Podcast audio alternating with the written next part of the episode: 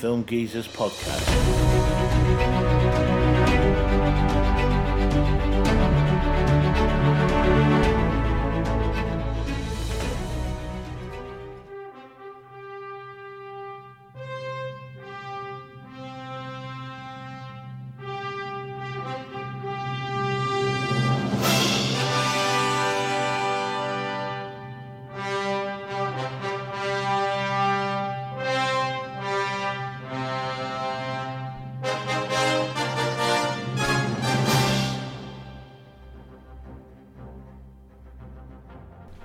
Welcome to the Film Geezers. I'm Robbo and I'm joined by Cheeto L. Hello. And today, as you probably guessed, we're doing uh, part one of our Superman special. So today Hmm. we're going to cover Superman, the original, the 78 theatrical release, uh, Superman 2, and Superman 2, the Richard Donner cut. But before I do that, I'm going to just give you a little brief history of Superman in film. So Superman, um, as a character first appeared, it was actually created by Jerry Siegel and Joe Shuster, and first appeared in Action Comics in June 1938 Action Comics number one. number one. Yep. Yep.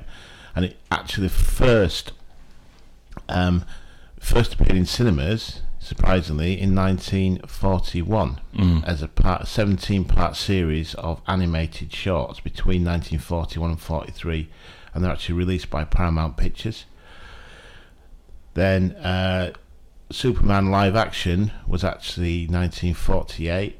Um, and again, that was a 15 part film serial from Columbia Pictures and starred Kirk Alyn.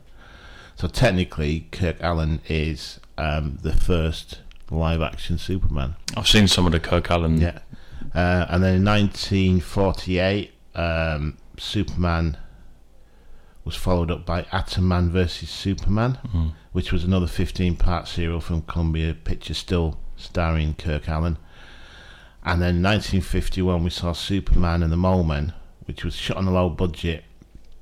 Um, and it was served, served as a sort of, a trial run uh, for the uh, TV series, The Adventures of Superman, which aired from 52 to 58 and for which the 51 film became a two part pilot episode titled The Unknown People. Uh, it stars George Reeves as Superman, and, and um, originally Lois Lane was played by Phyllis Coates in the film in the first season of the show, but was recast in later scenes with Noel Neill, who actually played the character in the previous Kirk Alyn films. And then it wouldn't be until obviously 1978 when Superman was uh, released. Um, so basically, the the history of that is is DC. Sorry, Warner's took over DC Comics, so that opened them up to a whole plethora of of, Yeah. um, of characters. And in 1973, uh, producer Elias Salkind convinced his father Alexander to buy the rights to Superman, and uh, along with uh, I think their partner Pierre Spengler, Yep. and that's really where it all started. DC um, retained full creative control over the film because obviously they wanted to protect their their character. Mm. So they um, had final say in the actors that were going to be considered for Superman, and they actually pr- approved the producers' choices of Muhammad Ali, Yeah. Well, Al Pacino, James Caan, Steve McQueen, Clint Eastwood, and Dus- Dustin Hoffman. So the filmmakers felt it was best to film Superman and Superman 2 back to back. And William Goldman was approached to write the screenplay while Leigh Brackett was considered. Elia hired Alfred Bester, who began writing a film treatment. Alexander felt, however, that Bester was not famous enough, so he hired Mario Puzo, who wrote The Godfather, and was paid $600,000 to do that. Um, Francis Ford Coppola, William Friedkin, Richard Lester, who later directed Superman 2 and 3, Peter Yates, John Guillermin, Ronald Neiman, and Sam Peckinpah were in negotiations to direct. Peck- Can you imagine Peckinpah Superman? Apparently, Peckinpah dropped out when he produced a gun during a meeting with Elia.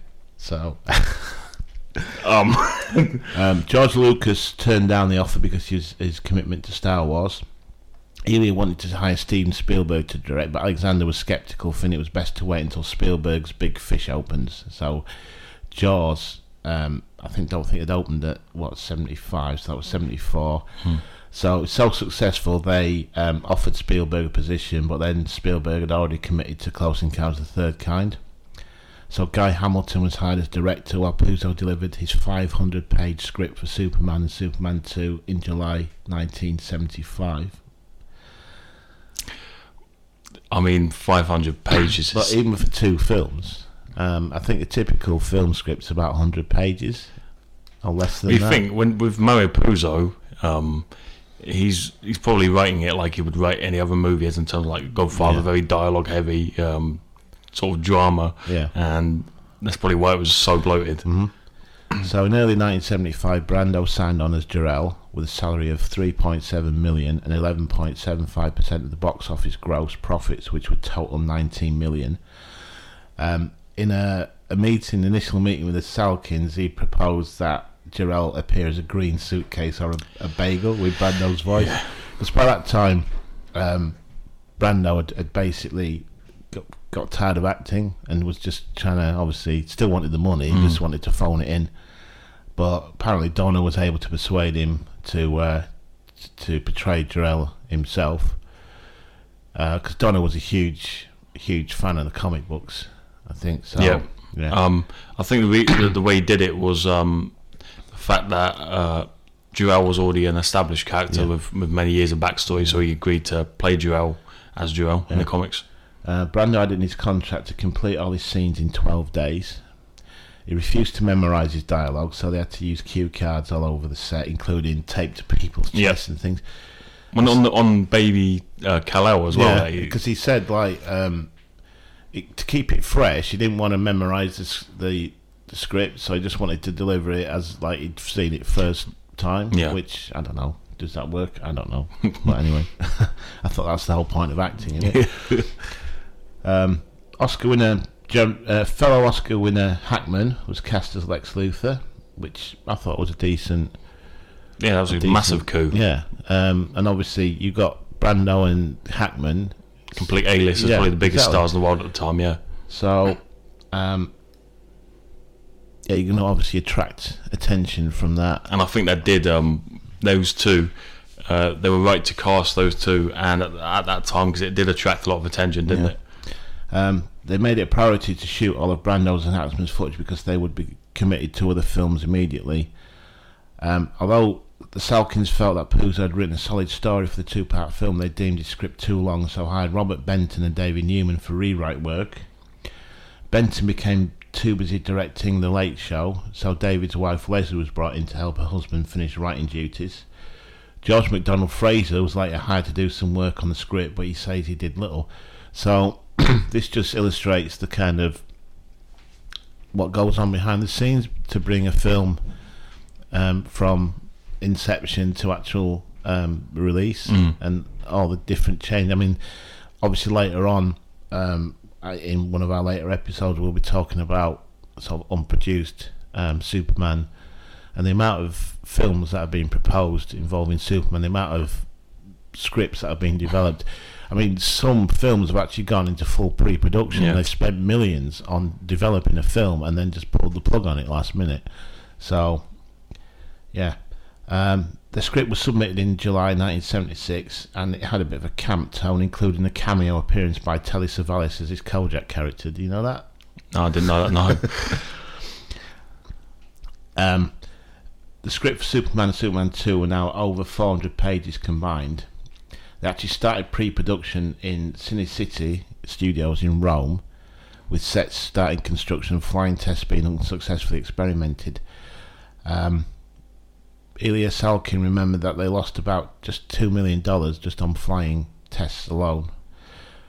Unfortunately, Marlon Brando found he could Yeah. no longer film in Italy because of a warrant out for his arrest as sexual obscenity charge from the last tango in Paris, so they moved the production to England in 1976. But then Hamilton had to drop out because he was a tax, Tax, yeah. so it's like The tax, it's yeah. just one thing after another, and you, you Mm. kind of it's one of those films that we've said before. It's amazed, amazed that it actually got made Mm. at all. yeah, you, you you put it maybe next to Jaws as how Yeah, the hell this film exactly. got made. Matt Robson was strongly considered and was in talks to direct, but after seeing The Omen, the producers hired Richard Donner. Um, he got a phone call, I think, uh, January 77, and he was a little bit dubious because you'd only, I think, they were a month away from actual production, actual filming. Yeah. So he didn't feel they had a lot of time to prepare, but they offered him a million dollars, so they're just chucking money around. Um, Donner obviously felt the script at 550 pages. He thought it was best to start from scratch. Um, he said they prepared the picture for a year, not one bit was useful to me. So he brought in his friend Tom Mankiewicz to perform a rewrite, and because obviously uh, the Writers Guild of America refused to credit Mankiewicz for his rewrites, Donner had to give him a creative control, consultant credit. so if you see on the on the credits, there's a story that Donner says. He said, um, Salkind sent over the script along with a Superman costume, and he was sat in the costume smoking a bit of weed, reading the script when Tom Mankiewicz turned up, and he went running across the lawn in his Superman suit. uh, so that's kind of illustrates what Donner was like. Yeah.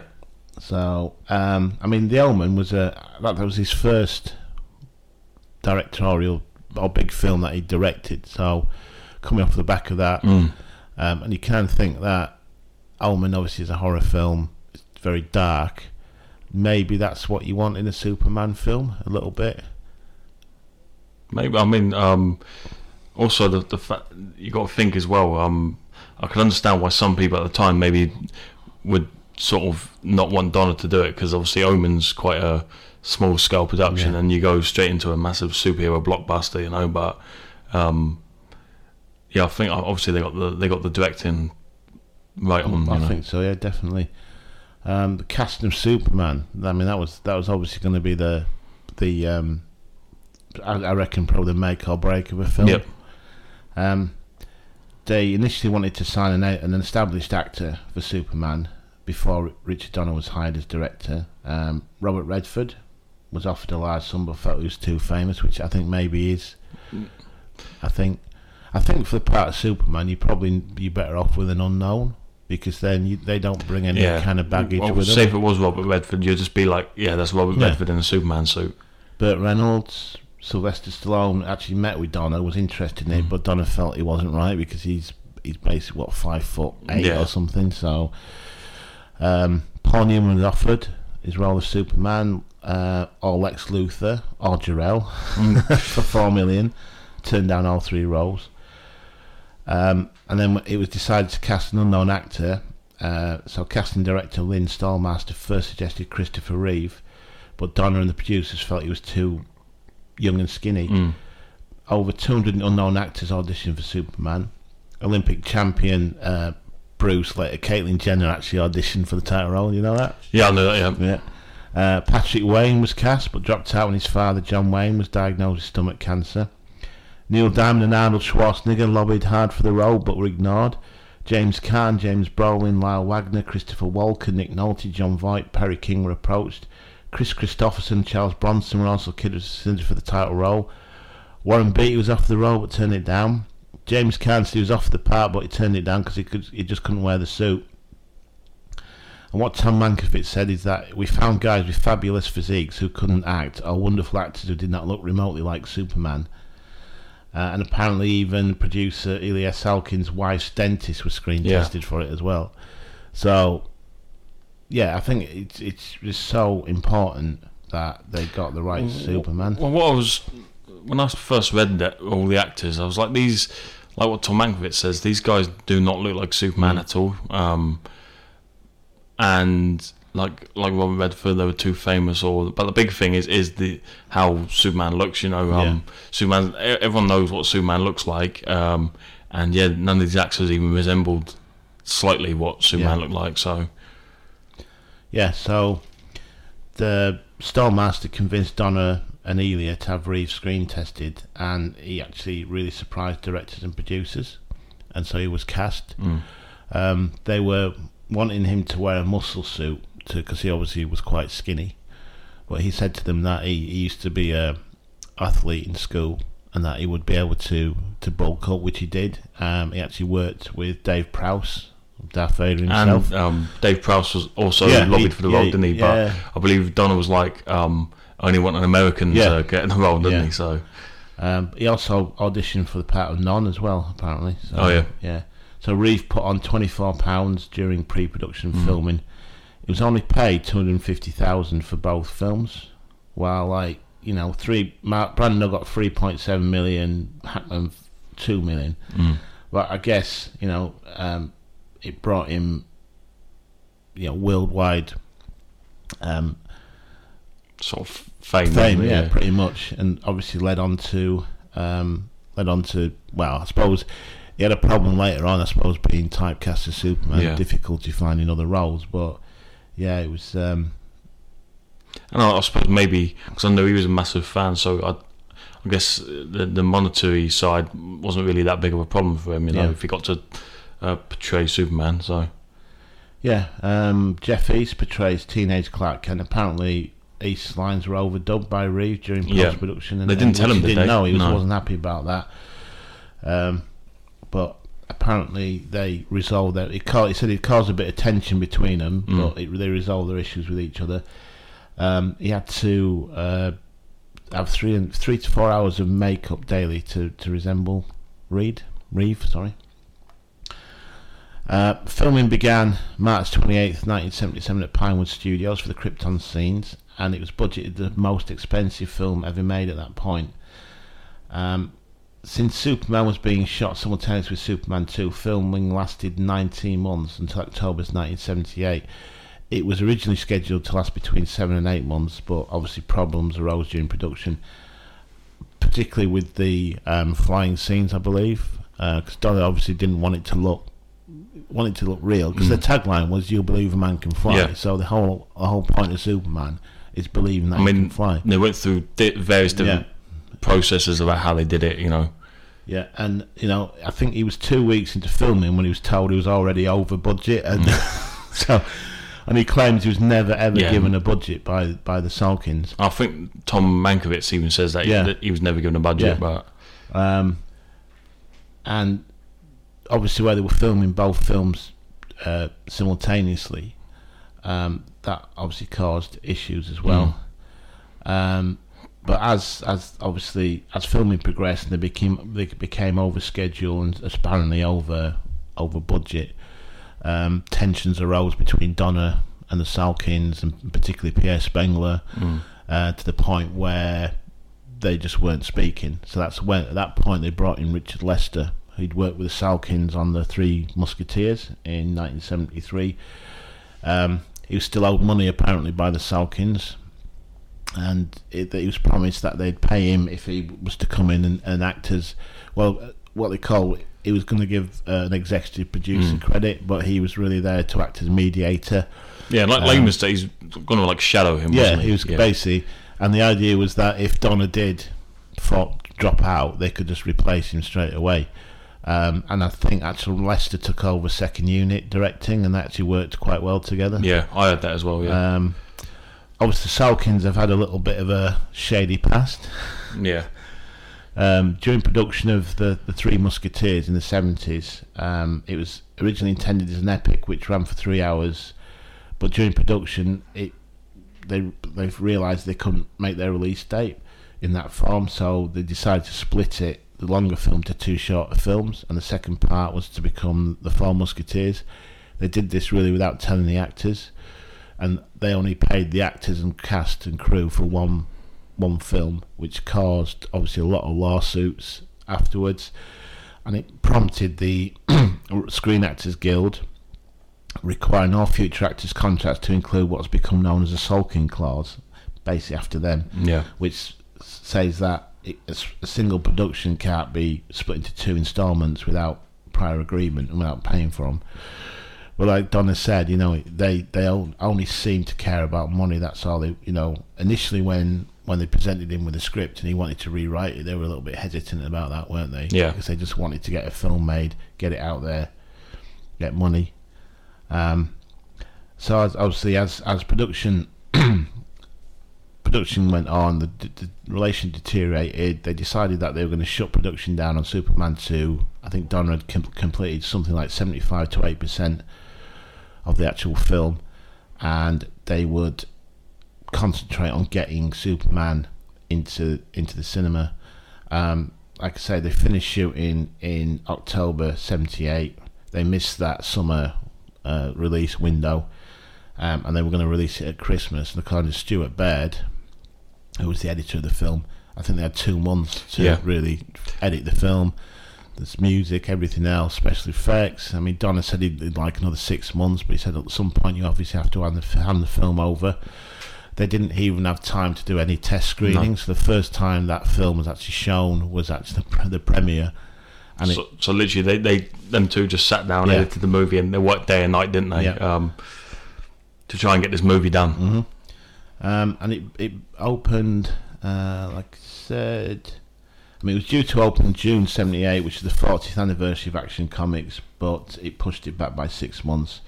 So it opened in December of '78, um, and it it set a, an industry record for business during a pre-Christmas week with 12 million dollars, and set a new record for Warner Brothers for the best opening day, 2.8 million dollars three day weekend at 7.5 million. In the week of December 22nd to 28th, set an all time US weekly record of 18.5 million. And it also set a single day gross for Warner Brothers with a gross of 3.8 million. In its third weekend, it grossed 13.1 million for the four day holiday weekend, setting a record 18 day gross of 43.7 million. And it went on to gross 134.5 million in the US and Canada and 166 million internationally, totaling 300 uh, and a half million worldwide. So I mean that's that's phenomenal for a, for a film. Yeah, I think the budget was like 55 million. Um, yeah, and to sort of you know do six times um, six times its budget, and I think if you extrapolate that today, um, you're talking about 1.3 billion in today's money, which is Mm. what uh, comparable to sort of like the Avengers movies that made Yeah. that and other. I mean, that's a phenomenal Well, I mean, amount of money. it broke all those records, and it obviously got released after Star Wars, so it broke all those records Yeah. that Star Wars um, broke. I mean, of course, it, it slowed down where Star Wars Yeah. kept on making money, but it just shows how big of a deal this this movie was from the start. You know, Yeah. Um, themes of Superman. Well, Superman's divided into three basic sections, each having a distinct theme and visual style. The first segment's on Krypton. It's meant to be typical science fiction film, but also lays the groundwork for an analogy that emerges in the relationship between Jor-El and Kal-El. The second segment, set in Smallville, is reminiscent of 50s films, and its small-town atmosphere is meant to evoke a Norman Rockwell painting. The third and largest segment, set mostly in Metropolis, was an attempt to present the superhero story with as much realism as possible. What Donner called very, very similar, very similar to try saying that, relying on uh, traditional cinematic drama and using on a subtle humour instead of a campy approach, which I think is um, is is true. I mean, you you look at the first section. Obviously, it's set on Krypton. Um, it tells the story of obviously um, the the end the last sort of days of Krypton. Yeah. Uh, sets up the characters of sort of Jor-El, Kal-El, um, and the the relationship between them, and the way it's shot is very reminiscent of, of science fiction films. You've got kind of like the glowing suits that they wear.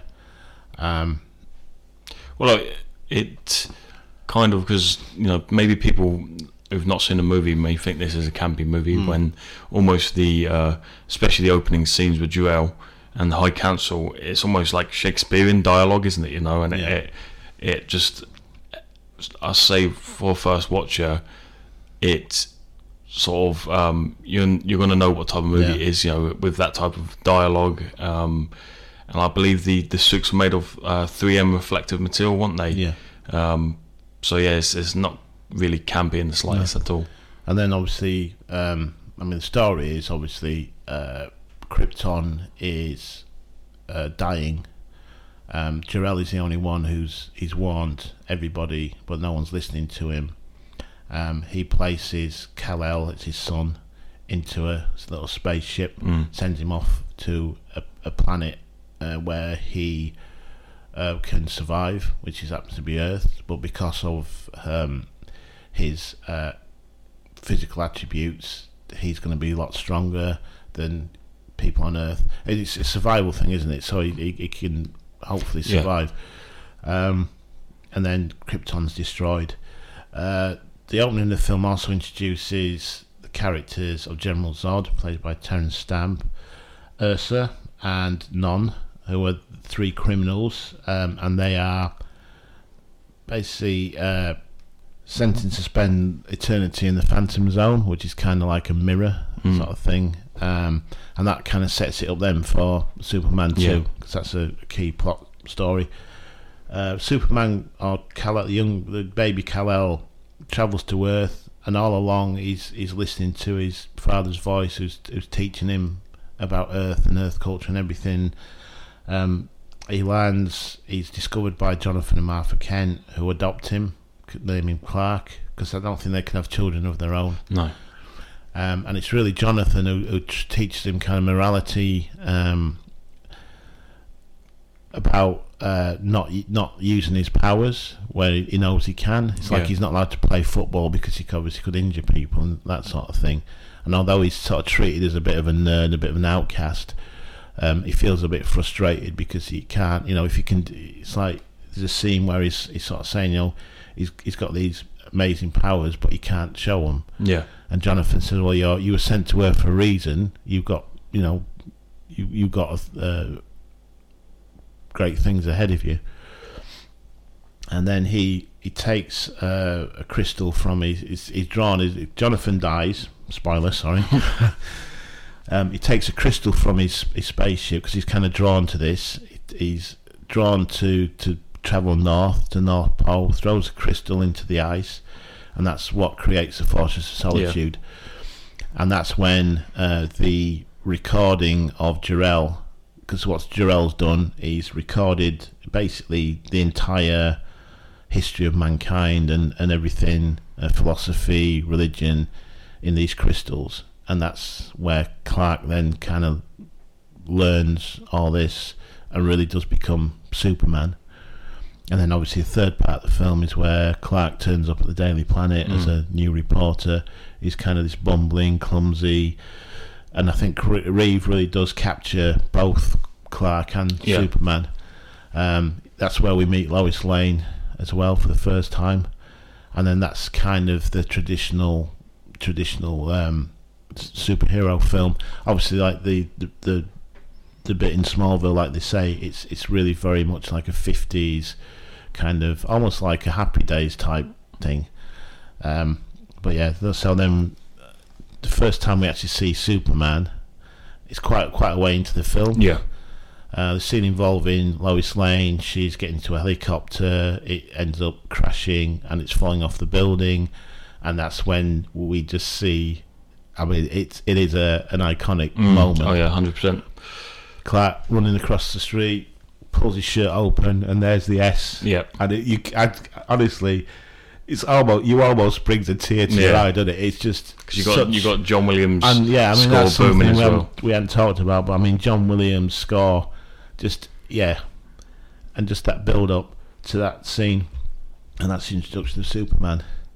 Um, then obviously Lex Luthor's got a, a plot to uh, explode, uh, steal nuclear bombs, explode them on the San Andreas Fault, causing California to, to slip into the water. He's bought up all the land on the other side of the fault, which he's going to sell as beachfront property. That's his plan, and obviously Superman follows him in the end. Yeah. Um, there's a scene right at the end where Superman and Lois actually uh, there's the the bomb actually um, one of the bombs actually explodes and, And causes an earthquake, earthquake, yeah. which you know it, it it splits the dam and it causes Lois Lane to die. So then Superman basically flies around the earth, reversing it, turning back time, and Yeah. then rescuing Lois. That was actually going to be the ending of Superman 2. Hmm. But then Donner didn't know how to end the film, so he went, okay, we'll steal that from Superman 2. We'll worry about Superman 2 later. Um, but I just think, yeah, it's it's um, it's very very uplifting kind of film. It's everything you want from a superhero movie.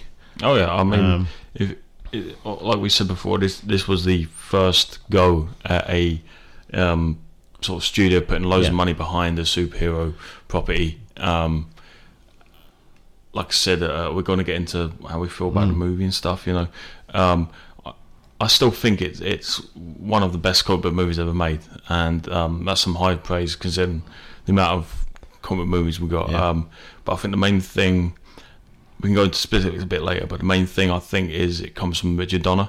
Yeah. Um, so. and sort of, of course, Christopher Reeve as well. But Richard Donner, um, like we said in the podcast previous, he understood the character where he, you know, this is what happens when you actually get someone who's a fan actually cares about the source material. You know, he knew to respect the source material. He changed a couple of things that were for the good, like um, with the houses and stuff, houses of El and stuff, which is good. But yeah, he he respected the character of Superman, respected the source material, and it really shows, doesn't Yeah. it?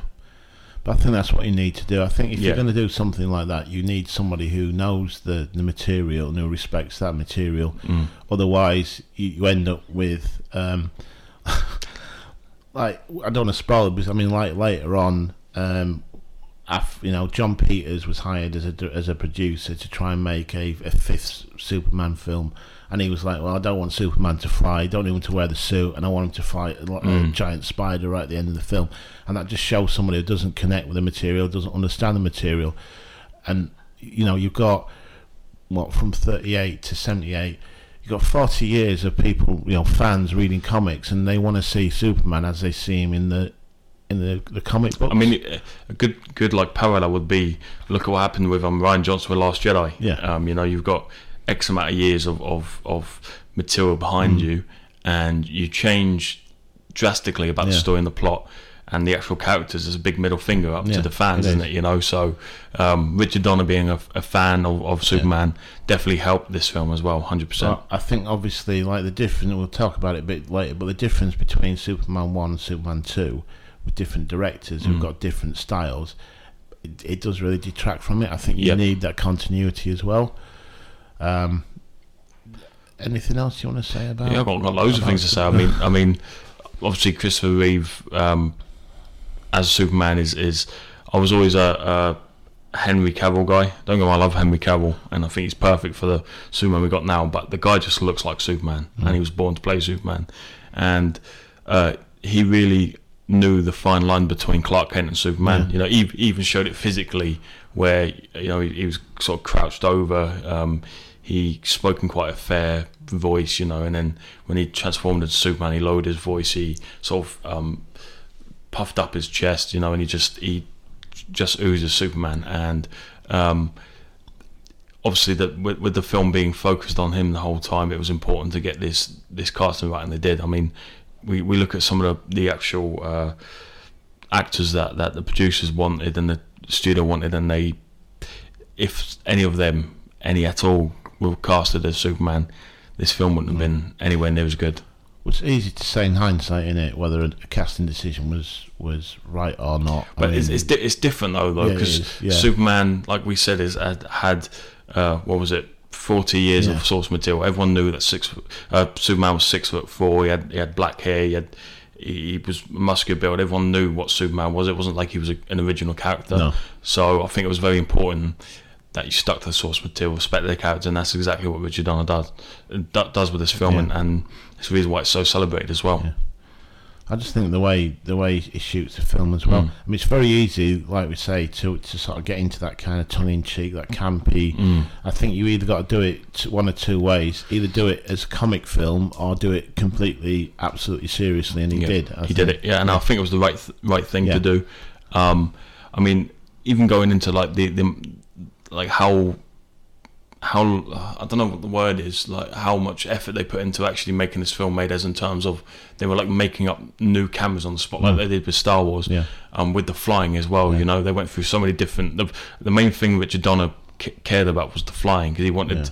he wanted people to really believe a man could fly Yeah, and like I um, said, that was their that was their tagline of the movie. That was Mm. their selling point. And mean- if they couldn't if they couldn't get that to work, then the film I think would have failed. I mean, they tried a couple couple of things before. I mean, they they tried that remote control man, didn't they? Uh, Yeah, and it, it just didn't have any life to him. They tried various other things, and then they created a camera specifically for um, shooting the flying scenes, um, they they uh, invented a sort of like um, a system in his in his cape, Yeah. which moved the cape, so it made it even more like like he looked like he was flying. Um, and I think only a, a director and a film crew who actually really cared about about Superman would Yeah. go to that When length. you, You go back to like say the the forties serial and the fifties TV Yeah. show, Superman basically you, you have a shot of him jumping in the air, Yep. and the next shot is cut and he's kind of flying with the, one of those kind of moving backgrounds and a bit of a wind machine maybe to make his cape flap. So to actually see Superman take off and fly as smoothly as he, does. And it gives a lot of credit to Christopher Reeve as well, because Yep. Reeve, I think, was actually learning to fly at that point, so he understood obviously the aerodynamics and everything, and the way that he moves and he banks. Is is it, you actually Makes it completely yeah, fully immersive. He's actually flying. I mean, I also looked at um, in in some of the earlier live action sort of serials. Uh, what they had is is they had uh, Superman jumping, and then he'd turn into an animated character, and he'd fly off. You know, so I mean, this is the thing. You're always going to get people on things. I mean, people are going to say, "Oh, by today's standard, it, it, it doesn't Well, hold up." like But you I, can compare anything to today. Today's standards, you can pretty much do anything. but even film. so, I still I still think it stands up But, even today. You, you know, know, you look at '78 with with practical effects. no one had ever seen achieved. anything like this before, Exactly. you know. And like I said, they were literally inventing ways to do mm. this on the spot for this specifically this movie. So no one before that would Yeah. have would have ever seen that before in mean, film. uh, Like a lot of it was like cables, Mm. and uh, then obviously a lot of it was blue screen. But even that, you know, that was a new technique that I think the, the Salkinds didn't want to pay for initially. But when Warner saw the, potential, they had pump movie into actually, didn't they? They actually put money into it, and that's what happened. Is throughout the production, the Salkinds were running out of money, so Mm. Warner's put more and more money into it, and I think that that's how they kind of retained a lot of the rights and, Yeah. and profits from that. But I mean, there's there's so many good things about this movie as well. You know, we talked obviously we talked about Superman. Mm. We've got to talk about the antagonist Lex Luthor. Um, is there anything else you wanted to Well, say I about just want Superman? to say that um, you know when I think when they when they first I, th- I don't think Warner's had much interest in in um, a Superman film Mm. or, or a comic book film really. But I think when they actually saw some of the footage that had been produced, Yeah. that's when they Then got they really excited, and that's when they really got behind it. I mean, I think they, they put like something like um, seven to eight million dollars in just the marketing of the film, which is a huge commitment as well on a fifty-five million dollar Yeah. budget. So Especially for the time it was. yeah, Um, exactly. but- so yeah, I think I think that, like you say, without Superman, we wouldn't have probably the comic book films we have today, or they might be very different. And I think don't it started the whole genre. It set the bar for for uh, superhero films. Mm. Well, yeah, like sorry, I've interrupted. That's right, and, it's, and, it, and I agree with that Lex point. Uh, yeah. I agree with that point that, that if it wasn't for this film, then we wouldn't have any MCU, we wouldn't have any DCU, any of the superhero projects since then. Or if we did, they uh, they'd be starting at point zero Hmm. again. You know, um, what this done for the whole, like I don't know, the industry of movies itself, especially for comic book movies. Yeah, it it cannot be in, put into words how Yeah. important this film was. Um, but yeah, just going into the antagonist, I mean.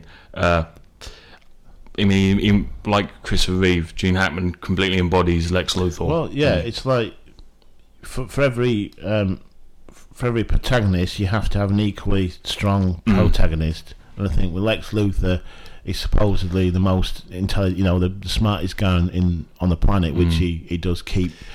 oh keep- yeah. Well, what's great is is he someone who who is the smartest person on the planet will always be cocky, and they always say You it know, when they and criminal mastermind. yeah, which he reminds the audience forty Yeah. times in the movie. Um, charis- you got to be charismatic. Yeah. Lex Luthor is, and, and Gene Hackman completely is. Um, I've seen some people say like this is the thing we got. We can talk about pros, but we also got to talk about cons. But Even Yeah. though we may not agree with them, people have been saying he's a bit, he's a bit camp and he's a bit. But people have got to realise that at the time in 1978, the comics, that's how Lex Luthor was as well. You know, um, It's like you can't look at the film, uh, like we're saying, that you can't look at the film through sort of t- 2022 Yeah. eyes. You've got to look at it from. It's like Superman today is a lot darker than Superman was yeah, back then, but that is a reflection of the times Yeah, exactly. that we live in. So, Superman, I think, has always followed the latest trend and the latest, um, you know, the zeitgeist of, Mm. of the time. Um, and reflected that. Yeah. And I think you've got to look at it from that kind of seventies. I mean, you look at seventy eight. What what was disco? Yeah, You exactly. know, yeah. look at it through those eyes, and then you think, wow, yeah, it's, it is. Well, you've got to think you, it's like the Star Wars thing as well. Um, the seventies were a very depressing uh, sort of decade, you know, and uh, Superman is of course the the beacon hope of light of hope, and and he, it, he embodies Yeah. all that hope. And like, like I said about, like say, Star Wars and, and this film is that up to that point, the seventies have been the films have been quite depressing films, they- quite. You know, you had a lot of these um, sort of like disaster movies. disaster movies, yeah, these post-apocalyptic sort of movies, and to actually have a film of that is hope for a for a generation. Um, I think was similar to like Star Wars. as Yeah, it well, was, yeah. You know, so I think yeah, it was it was it's maybe of its time, but you just got to, to look at it. Mm. But like I said, I, I- I mean, it still stands up today. I mean, we're, think, we're yeah, coming from two different generations, Yeah. obviously, but I mean, it, I, I still, the way I look at this film is, yeah, maybe something stand out as as a bit old, but that's because the film is old. Mm. But I think you got to, when you watch this movie, anyway, it's a great movie anyway. But you Yeah. got to watch this movie as Yeah. well, and you got to, in the back of my mind the whole time I watched this movie, I'm like, what this did for the film sort of industry and um, how revolutionary it was. You just got to respect the hell out of this film because it did so much that people may overlook. You know, um, like yeah, going back to Lex Luthor. I mean, Mm. um, just physically. I mean, the comic books obviously he's always portrayed as bald. Yeah. Um, Gene Hackman didn't want to go bald. Gene Hackman had a mustache as Yeah. well, and he wanted to keep his mustache. And apparently, Donner came on set one day and said, "Well, if you shave off your mustache, I'll shave off mine." So uh, Hackman did. Donner turned up on set, peeled off his mustache because apparently he had a, a fake mustache. yeah, fake mustache, yeah. and Hackman actually found that quite funny. Yeah, he did. But to cast some, I mean, you know, he's an Oscar winner with a French Connection. Again, a very, it's quite a depressing Yeah, film. he's yeah. But to have a, a serious actor of his caliber to come in and to do what was kind of a fluff comic book piece, I mean, was a was a massive Right. coup. I think. I mean, uh, it, you could you could maybe say it's near, near the same as, as Nicholson as Joker, you Yeah. know, in, Yeah. in the in Batman. Um, it was a huge coup for them, and Yeah. uh, I mean, you, you just you look at Lex Luthor in the comics, he just looks like he's been like with Reeves, he just looked like he's been ripped straight out of the comic, Mm. Yeah. you know. So so No, there's, there's, there's scenes at the end where he actually wears a bald cap. Um, but what they did is they styled his hair throughout the film to make it look like he was wearing a series of like ill-fitting wigs, Mm. which I think does. Yeah, hundred percent. Um, is there anything else you can think with Lex Luthor? No, I don't think so. Um, I, th- I think another big thing about this film is, is of course, the, the most important relationship, um, maybe other than, than Superman and Jor-El Jonathan, is, is him and Lois, Yeah, isn't it? You know, I think so. Yeah. I mean, because that's the Just, main. go, just going back to um, to to Jor-El, I mean, I think Mankiewicz has been asked about sort of the Christian iconography throughout the whole film, and it, it can, and he does say there is some there, particularly. I mean, this is not what I'm saying, so don't don't be emailing in and Mm-hmm. shit. But the fact like Jor-El is God and Kal-El is Jesus, Yeah. so he sends his son to Earth to save Earth, and that's kind of throughout the whole film, Yeah. and it is like that. like I said, that's how it is in the comics who, as well. who, who's best to play Superman's dad than Marlon Marlon Brando? Brando, I yeah. mean, can you think of a better, At the time, no, I No. couldn't. No, there was. bigger name? I know he was coming. I know he, he was sort of. But even so, there was no bigger bigger actor in the world than I Marlon he Brando. got this reputation of, of being, you know, difficult to work with, and he'd lost interest in acting. But I mean, you you look at his performance again.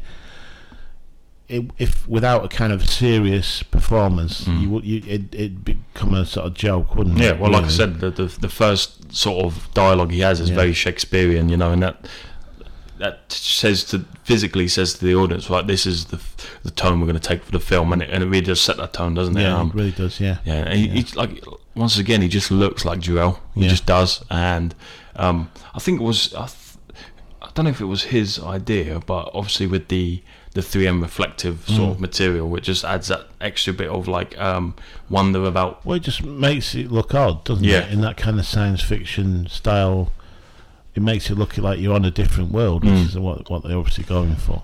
Um, but yeah, that's just I just wanted to point that out. Oh yeah, hundred percent. So, I mean, it's an important um, thing. yeah.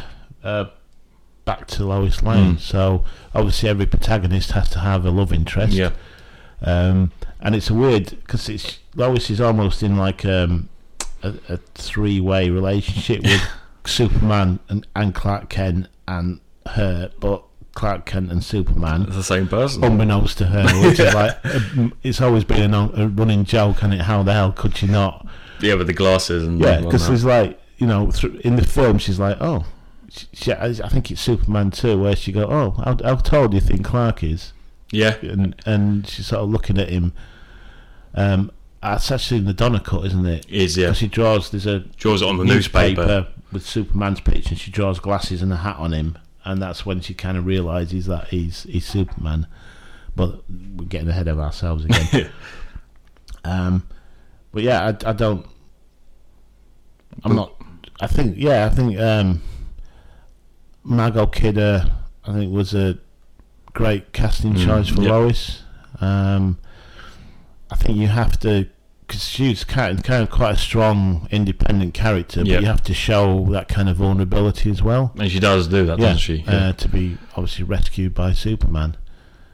Um, But uh, as well, like with Margot Kidder, um, yeah, she may not look that much like Lois Lane in the comics, but I mean, it's more important about the chemistry that she has with with Christopher Christopher Reeve because their their chemistry is, is perfect, isn't it? You know, Yeah. that, um, I mean, I think every every time they're on screen together is just really enjoyable, isn't it? Yeah. I think she, um, I think from a an interview with Donner, he said that she, um, she turned up for an au- audition. She Mm. didn't have her contacts in, and I think she tripped over a desk or something. And he wanted to keep that kind of in in the film, so he asked her not to wear her contact lenses throughout the film. Yeah, Um, so she's a little bit clumsy. She's got a kind of a, a weird sort of stare to her as well. But I think adds obviously adds. He thought it added something to Yeah. the, the character. why not? Isn't it? You know, Yeah. why not run with it? Uh, obviously, the, the the first scene we get with uh, Superman and, and Lois is, is really good in, about the interview scene and Mm. Yeah. whatnot. Um, and they, they just show that brilliant chemistry they have on screen together. Yeah, definitely. Um, anything else you wanna? Yeah, if we if we actually talk about the actual action itself, um, obviously the uh, the first time we get to see Superman is is obviously the helicopter scene. Yeah, But um, when it's young young Clark, we get bits of action like you know him hilariously kicking the football Yeah. when it goes Yeah. flying. Him obviously running next next to a train. Yeah. Um, I believe uh, they tried many different things with that as well, but Yeah. then they decided on like a pulley system thing. Um, I believe it was the actor that played young Superman.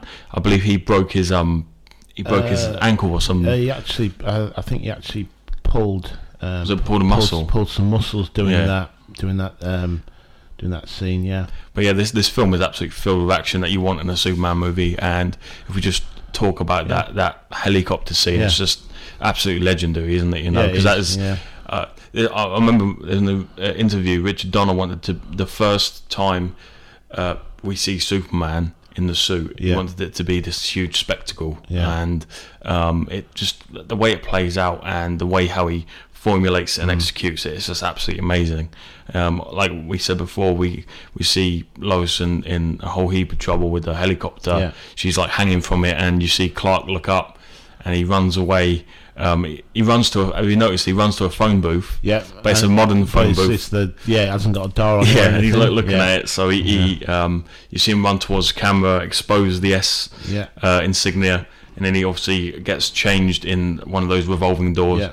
And uh, the, the, there's a geezer that says to him, um, "Nice suit," and he's Yeah. like, "Hold on a minute," Yeah. and he just he just then out of nowhere just starts flying, and he, he cap- catches Lois in, in midair, and you get the, the classic, "Oh, don't worry, man, I've got you. You've got me. Who's got Yeah. you?" And then obviously the helicopter falls.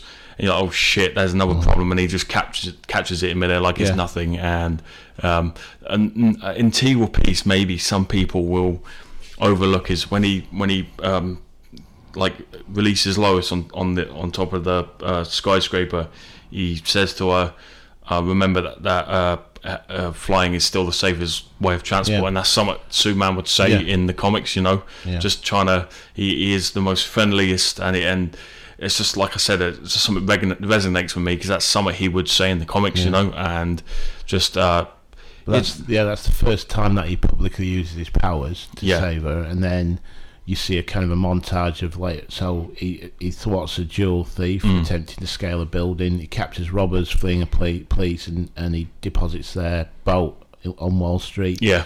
Rescues a girl's cat from a tree. Saves Air Force One after lightning destroys Oh, that's a engine. sick scene. Yeah. So, you know, that's it, the first introduction we have to Superman.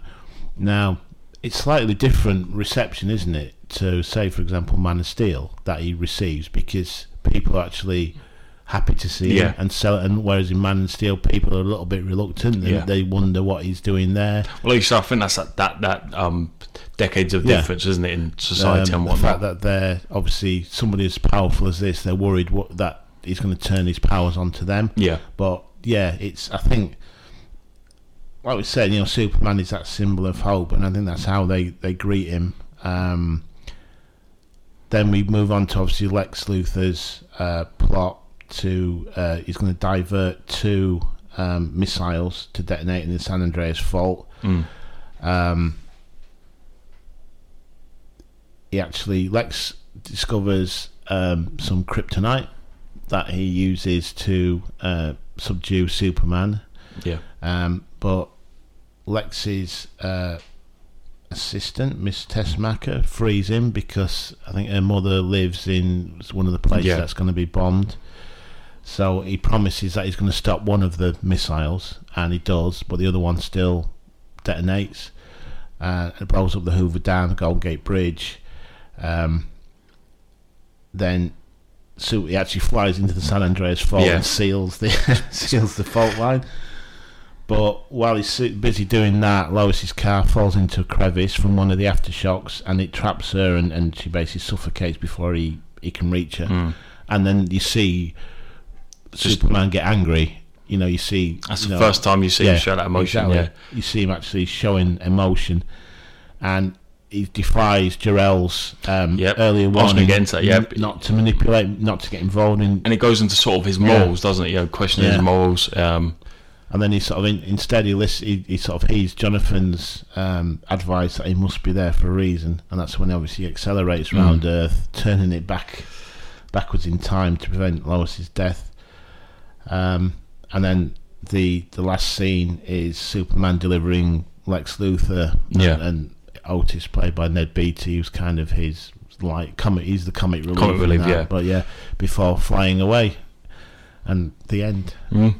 um, there was um, uh, in between all, all the chaos with the earthquake, there was also a there was a train scene, wasn't there, where Yeah. he, he corrects the actual Mm. train line. Yeah. There was a bus as well Yeah. on the Golden Gate, Gate Bridge, Bridge which he- they built from Yeah. scratch, didn't they? A bus, huge. bus full of school kids that Yep. saves. So It's yeah. got it's completely action packed, isn't it? Yeah. It's something you But expect. what I, what I don't understand, okay, so there's got to be loads of things going on simultaneously, Mm. right? So while he's saving a kid's cat, somebody could be falling off a building somewhere and dying. So how do you choose who to get? Um, I, I have no clue. Because the the idea is that he can hear Yeah, everything at- all at once. What's but then kind of- then again, you go into his actual powers. I mean, uh, simultaneously he could he could say. I mean, he goes. He shows it even in this movie. He he shows that he can go faster than the speed of light and time and whatnot. And I just I just think that he could save someone's cat while a person's falling from a building or whatnot. Save them as well. I just think he's he's just so powerful, and that's one of the reasons why he's brought to Earth and whatnot. You know, maybe that's me just just uh, making up an maybe, excuse for him. just sort of start, how do you how do Hey, you hey, um, it's Superman, okay? There we go. It's Superman. how do you um, you know how do you decide who kind of well, And I, I suppose it's not even really, no one really cares about that point, really, do No, they? no, it's just I'm going to say. Uh, and did you know that Kirk Alyn from the Superman TV, um, the Superman film serial, and Noel Neill played uh, uh, Lois Lane had had cameo appearances as parents of Lois Lane, but they were actually cut No. in a deleted scene. It was restored later in home media releases. So, a little bit of trivia Hmm. there. Um, So obviously, talk, we've talked about the plot Yeah. to the end. yeah, Um, another big thing that we can get into is, is the actual score itself by John Yeah. Williams. I, th- I think um, first and foremost, I think we both agree that this is probably the best Yeah. film score of all time, don't we? Well, apparently Jerry Goldsmith, Yeah, it was Jerry Goldsmith. was, was uh, was going to be brought in to score. Uh, he actually scored The Omen, um, and he was originally set to compose Superman. Um, they actually, he he also scored Planet of the Apes, Mm. and actually some of his work from Planet of the Apes was used in the Superman teaser trailer. mm, And he dropped out after scheduling conflicts, so they brought in obviously John Williams, and John Williams has always conducted the London Symphony Orchestra to record the the soundtrack, and it's obviously one of the last um, pieces to come into place. And actually, the theme from Superman, the main title, was released as a single, and it, it reached number eighty-one on, on the US Billboard Hot 100. well, I, I heard as well that um, John Williams was delighted because he was Yeah. a huge Superman fan as well. Yeah. Um, what can you say? I mean, John Williams, I think, is just the The best of all time. yeah. he just is. Yeah, he just is. And again, it's like you you can say that Superman is a great film, but I was a good film, sorry. But what makes it great is the soundtrack. Well, there's, there's a little story about um, him actually, because obviously when they when film composers compose the Yeah. movie, they watch the movie and they compose in real time. Yeah. And uh, John Williams was um, almost sort of rushed by uh, Richard Donner because he was obviously watching, and, and Richard Donner almost um, upset the actual whole production um, of of the music, and, and he just couldn't. He was like tears in his eyes. He was clapping. Yeah. He, was, he couldn't believe how great this was, Yeah. you know. And it just goes to show how how much his his scores alone heighten this movie because it. This thing with with a character as big as bold as Superman, you need that Like booming said, score. When Fu- Superman first appears, you get that. Da, da, da, da, da, Yeah. da, da, da, da, da, da, da, da. Shit opens. Da, da, da. Yeah, man, come on, that don't give you that don't give you chills, Hmm. you know. And the actual da da da sounds like it's Superman. saying Superman, and, and Williams actually said that Yeah. as well. So it's it's yeah, it's it's just but like I said, it, it was you couldn't use this score in every, any other movie. It was No. made for Superman. And Yeah. Once again, it, you needed that booming sound of the orchestra Yeah. to sort of coincide with the character of Superman as well. Yeah. Um, yeah, it's just absolutely Well, I mean, perfect. You've got editing by Stuart Baird. You've got cinematography by Geoffrey Unsworth, who actually I think died before the end, actually Mm. before the film was released as well. I think it's a posthumous mention. I think actually on the opening credits. I mean, they're, they're two of the best in Yeah. their field, you know. So, you know, it it's had some great people, obviously. Yeah. Um, but how many how many great people have produced shitty films? You know, that's the thing. And I think it had it had the potential to be just another run of the mill. You know, Well, I've in, obviously in in- interviews, like you said, it, it had the potential to be full flat, be shit. But on on the, all the interviews, everyone said the person that got us through it, and the reason why this film didn't end up shit was because of Richard Donner. He it was, it was like a team. They Yeah. were all a team, and he was the, the sort of the, the leader, and he, he got them all through the, the yeah. the drooling sort of dragging of, of 19 months Mm-hmm. of filming. You know. And obviously, despite all the issues that he had to contend with Yeah. and budget re- things and going over schedule, I mean, I think he delivered just an absolute masterpiece of a film. Yep. um, and the, the, obviously true the true um, one of the ways of, of telling that is the fact that how many sequels has it had? Reboots. You know Superman is still an enduring character Mm. still going strong in films. Warner's there's still an appetite for the Superman character. You know there's still an appetite from Warner's to actually produce more Superman films. Um, so yeah I think gotta be I, I'm sure it's been probably one of my maybe not top 10 but definitely top 20 films of all time i think. It's certainly um, one of the best comic book movies ever made. You know, Yeah. um, and it just you get all these these modern day comic book like comic book fans and uh, their potential favorite films would never be never been made if it wasn't for this film. So um, you got to give it so much credit um, for how it revolutionized revolutionized this this type of film. You know, Yeah. and uh, like we said before, a lot of that goes to Richard Donner as well for his work on Mhm. the film. Okay anything else you want to No, I, th- I think we've we've alright. covered most of them. We, I think everyone knows So, that we, we, we like this movie, don't we? So So let's move on to Superman 2. Mm. This is the 1980 theatrical release, directed by Richard Lester, again written by Mario Puzo and David and Leslie Newman. Um, obviously, we've, we've talked about uh, Richard Lester's Mm. involvement in Superman. After the success of Superman, um, everybody, everybody expected Donner to come back and complete Superman 2. Didn't happen. He was apparently fired by telegram. He was sent a telegram to Salkind saying that his services were no longer required. They hired Lester to come in.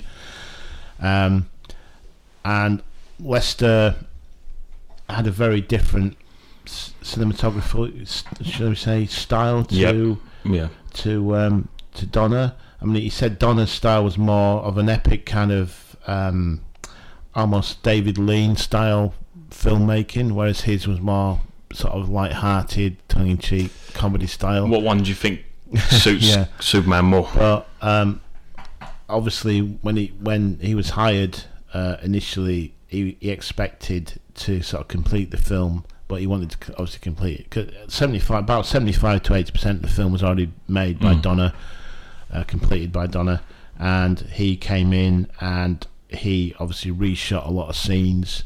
Um, to get a director's credit, you have to shoot, I think, sixty percent Yeah, of the film. around there. Yeah. Um, he fully expected to share directing credit with Donner, but Donner said he doesn't share credit. So, um, so he gets um, sole directing credit for that.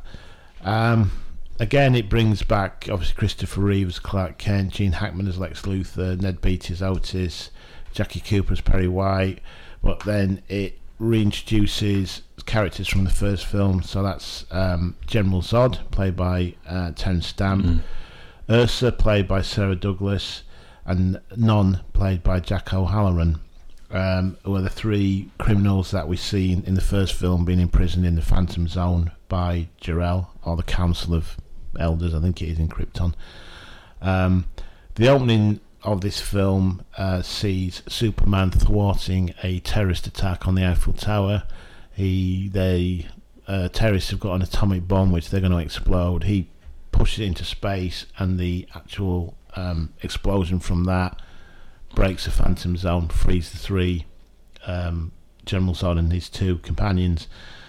We see a scene where they fly to the to the moon, where there's uh, actual astronauts on the Yeah. And there's this whole scene where they actually start to realise the powers that they've got.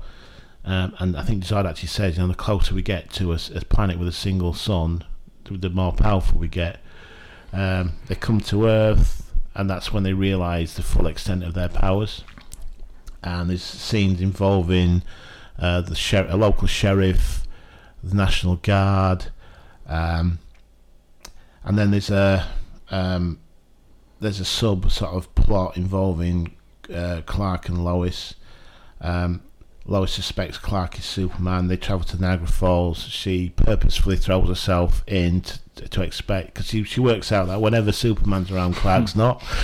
Yeah. So she purposely throws herself off Niagara Falls, expecting uh, Superman to, to turn up, but Clark actually manages to save her without exposing himself. Uh, that night, Clark trips and his arm lands in a in a, a lit fire, and when his hands, obviously when he's not burnt, um, Clark reveals that he's in indeed Superman. Takes her to Fortress of Solitude, shows her trace of his past, declares his love for Lois and wishes to spend his life with her. Um, Superman re- removes his superpowers by exposing himself to red Kryptonian sunlight and so becomes mortal. They spend the night together and then leave uh, the Arctic. Unbeknownst to him, Zod's obviously come to Earth. Um, they travel to the White House, force the president to surrender. Um, Clark and Lois arrive at a diner where he's he's basically beaten up, um, essentially. Uh, the fight's interrupted by an urgent news report where the president resigns his office to Zod. When the president pleads for Superman to save Earth, Zod demands that Superman come and kneel before Zod. And then that's when Clark goes, "Oh shit, I made a horrible mistake." Yeah. returns to the fortress to see if he can regain his powers. Lex Luthor escapes from prison. Um, they go to the Fortress of Solitude before Superman and Lois arrive, and Lu- Luthor learns of Superman's connection to Jor-El and General Zod. He finds Zod at the White House, tells him Superman is son of Jor-El, offers to lead him to Superman in exchange for Australia. So the three criminals ally with Luthor, go to the office of the Daily Planet. Superman arrives after having found the green crystal that restores his powers and battles the three. Zod realizes Superman cares for the humans and takes advantage of this by threatening bystanders. Superman realizes the only way to stop Zod and the others is to lure him to the fortress. Superman flies off. Zod urges on in pursuit, kidnapping Lois and taking along Luthor. Um, Zod plans to kill Luthor and Superman. Superman tries to get Luthor to lure the three into the crystal chamber, but Luthor, uh, eager to get back into Zod's favour, reveals the chamber's secret to the villains. Zod forces Superman into the chamber and activates it, but what you don't realise is he switched things Mhm. around, so he's safe in the chamber, and the actual whole fortress becomes the the Kryptonian um, sun, and re- obviously removes Zod of, and the others of their powers. Um, so then, next day at the Daily Planet, following the day, Clark finds Lois upset about knowing his secret, but not being able to open up about her true feeling. He kisses her, using her abilities to wipe her mind of the knowledge of the past few days. Yeah, I think it is called like the kiss of Yeah. life or some Um, shit. Clark returns to the diner and basically beats the guy up who beat him up. Mm. Um, and then the, the end of the film is Superman restores the damage done by Zod, replacing the American flag on top of the White House. Tells the president that he'll not abandon his duty again. So that's it in a nutshell, really. Um, It's weird though, just from the start. Obviously, you've explained both films. yeah, Second, already doesn't doesn't seem as engaging just by you saying it. yeah. But again, it's like with Rich Lester, is there's a lot of sort of comedy elements to it. Yep. And there's one particular scene where Zod's using his sort of his breath against um, Metropolis, and there's there's sort of obviously people being being blown over, but then there's like a guy's wig gets blown off. There's a guy's ice cream gets blown Mm. off. There's a guy in a phone box who makes a phone call and it gets blown over and blown away, and he's still on the phone. Just things like that, Yeah. which I don't think really. It doesn't fit in with the whole. I know Superman. I know the original was was didn't really take itself too seriously, but even so, I think you know it, it should still have serious tone to it. Well, yeah, half, the first Superman had a serious tone. Um, Richard Donner knew when and how to use uh, sort of comedic aspe- aspects correctly. Um, but when when you the smarter thing to do at the time would have been to maybe one not hot, not fire Richard Donner, but to look for a director who maybe has the same sort of stance on films and the same sort of Yeah. style. But uh, Lester's style was completely different to uh, Donner's, and I just think his his style was nowhere near as compatible with Superman as Donner's was. Yeah, I mean, like just just to give you a brief idea as well. Tom Mankiewicz was asked to to, to come in and, and work on the script. He refused out of obviously uh, um, allegiance to Donner. Um, John Williams came in and famously had a falling out with Richard Lester. Said he couldn't work with him, Mm. so he left the project. Who was it who came in again? Um, Ken Thorne. Yeah, Um, that's it. Gene Hackman refused to come come back and do reshoots. So uh, some of the shots, particularly at the end of the film, in the Fortress of Solitude, had to use a, a stand-in and uh, a voice actor on on that as Mm. well. So I think some of the actors actually realised that maybe it wasn't as good a film No. that they were they they were working on. Um, and just looking at the um, the box office, I mean, it was made on a fifty-four million dollar budget, similar to the, the original, and made one hundred ninety million, That's a massive decrease. which is you know nearly half as much. and you, you'd expect the the sequel to at least Yeah, touch what the original made. yeah. Um, and then obviously there was this whole thing with Marlon Brando as well. Um, he was actually suing um, suing the Salkinds for 50 million, claiming he'd never received his percentage of the film's gross, and he filed a restraining order to prevent the use of his likeness. So the restraining order was thrown out. Brando received 15 million in the settlement, but following this, Alexander and Ilya Salkind announced that Marlon Brando's completed scenes for Superman 2 would be excised from the movie to avoid having to pay the actor another 11.75% gross that he was demanding. So, and but also Ilya Salkind claimed that Brando was removed due to creative differences. Um, so that's when Susannah York was brought in to, to reshoot some of those, uh, actually reshoot the scenes that um, that Brando had shot, um, and that Susannah York played Lara, which is um, Jor-El's wife and Superman's biological mother. Um, and obviously, we'll go into more detail about uh, what happened to that footage Mm. later, you know, in the later. But that that's kind of what happened. Why why Yeah. Brando was removed.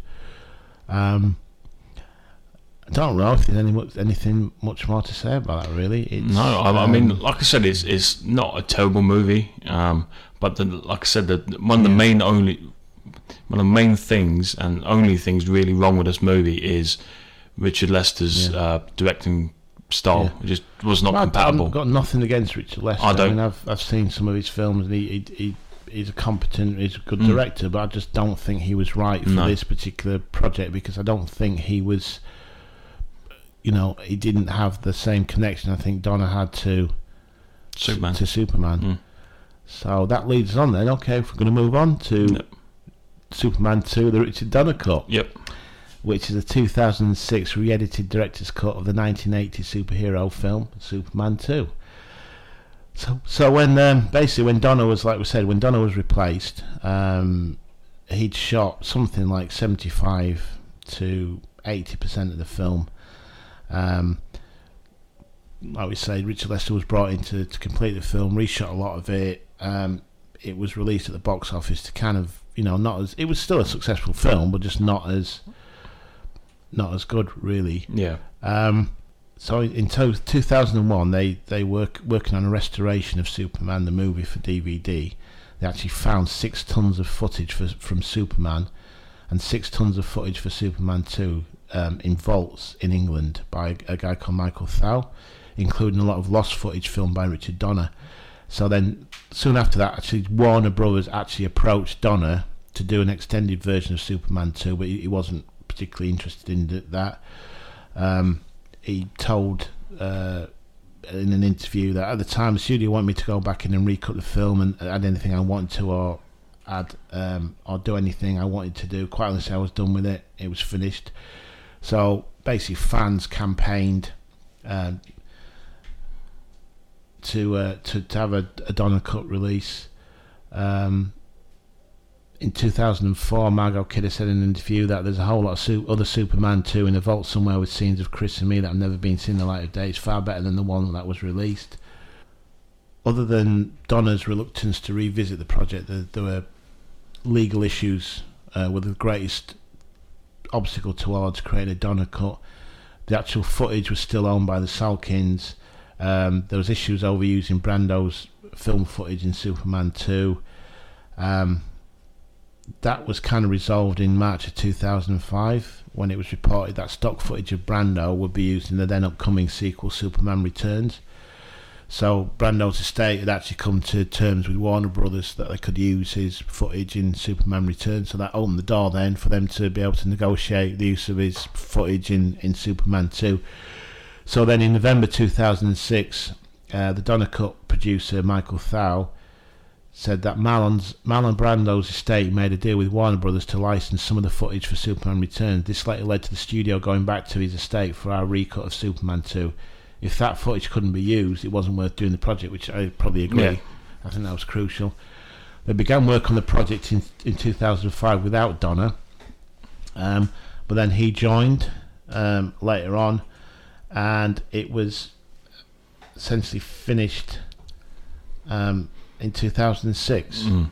Um, and in in an interview that Thau noted, a lot of scenes that had been already cut that Richard Lester had interwoven new material in, and there was a lot of them. I unwove that material and recruit, recut those scenes basically from scratch a lot of times. I also had to deal with negatives that had already been cut. And when I wanted to recut it, unless I'd already cut it in a different way, I'd, I'd had to have to unwind that it was a complicated jigsaw puzzle sometimes to put it back the way I envisaged. Dick would want it cut. We only used Lester footage when there was material when they had not been able to shoot and to keep some continuity to the story. So there is some Richard Lester footage Yeah. in the Donner cut, only when they couldn't couldn't actually use it. So we we saw this recently, Yeah. and to be honest, I do think it is far superior. Yeah, I, I agree. Yep. Um, the whole opening sequence with the Eiffel Tower that's removed. Um, it is a nuclear bomb that that actually releases Zod from the Phantom Zone. Um, so this is a list of all major Donner footage that was retained for Superman 2. So various shots of the Kryptonians villains on, on trial. They had to basically map Brando out. Scenes from Superman the movie during the opening credits. Lex Luthor and Otis doing laundry in prison. The three three supervillains land on the moon and kill the astronauts. Luthor escapes prison. Luthor and Tessmacher in the hot air balloon. Luthor and Tessmacher at the Fortress of Solitude. The three supervillains attack the White House and force the president to kneel before Zod. A powerless Clark is beaten up by Rocky in the diner. Lex Luthor visits the supervillains in the White House. The villains burst into the Daily Planet and chase after Superman. The villains return to the planet and decide to go to Superman's polar fortress. The second part of the finale at the Fortress of Solitude, beginning with Luthor's belated arrival. Superman returns Lois home. Clark returns to the diner and gets his revenge on Rocky. So that was actually what Donner had, had, shot, and it was kept in the original Superman Yeah. 2. Um, there's actually uh, footage, isn't there? The whole Niagara thing is, is cut out as well. Because there's a scene involving Lois, which she actually throws herself out of a window at the Daily Planet Yeah. to prove that that's Clark is Superman, and he manages to, again, without revealing himself, save her life. Um, there's actually uh, the whole Niagara thing. It's, I think it's recut with some actual um, test Test footage. Footage Yep. of actually a screen test, isn't it, Yeah. from uh, Christopher Reeve and Lois and um, Margot Kidder, where she basically pulls the gun on him, shoots him, but it's not empty. It's empty. It's or like a blank, yeah, isn't it? Yeah. blank, and that's when he reveals himself to be.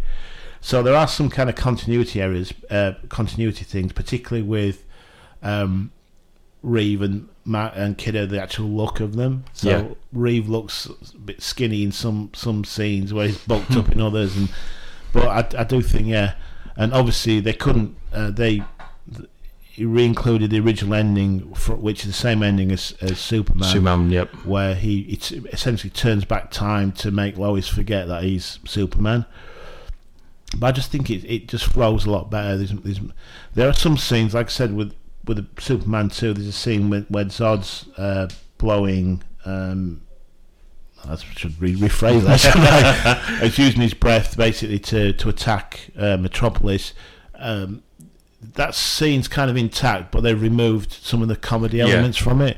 So that's kind of I think what they were doing. So that's that's still Donner's. I think that must have been Donner's original footage that Lester had inserted sort of some comedy bits to Yeah.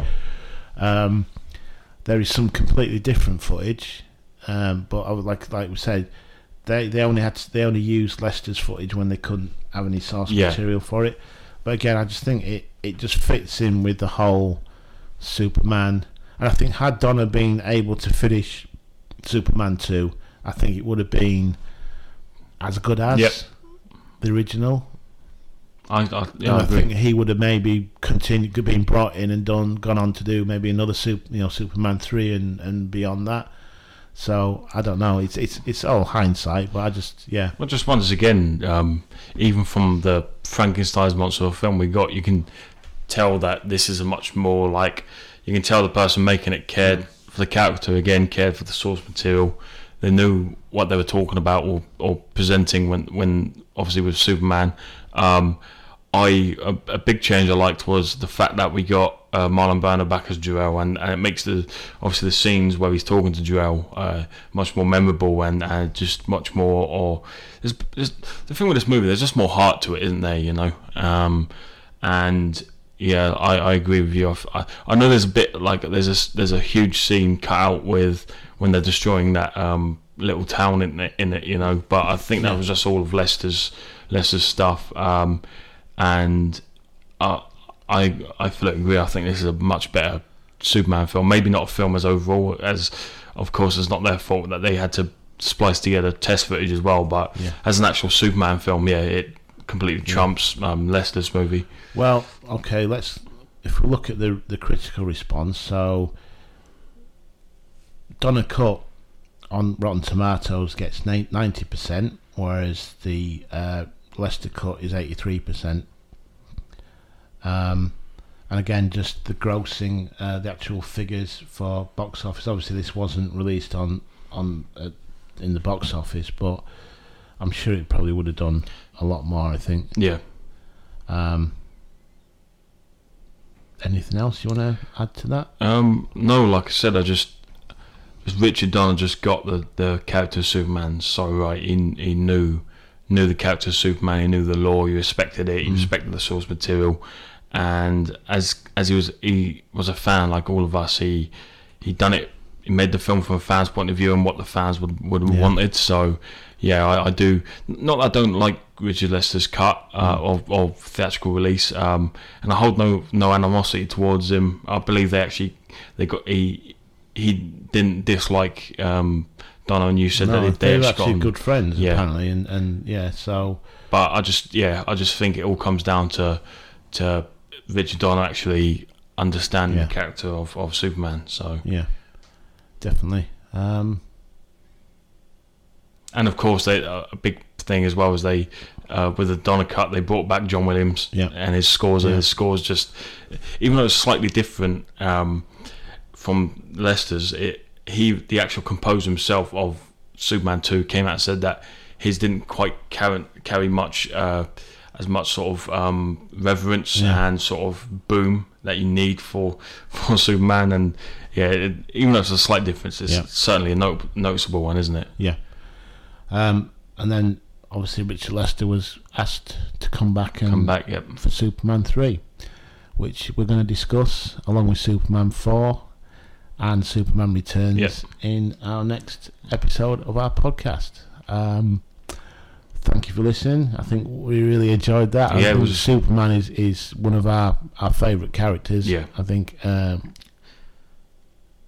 Yeah, just love the guy. Yeah. Uh, so all that's left to me is to say thanks to Cheeto. Thank Um, you, Thank you for listening. Thank you, uh, guys. And we hope to see you again next week. Bye.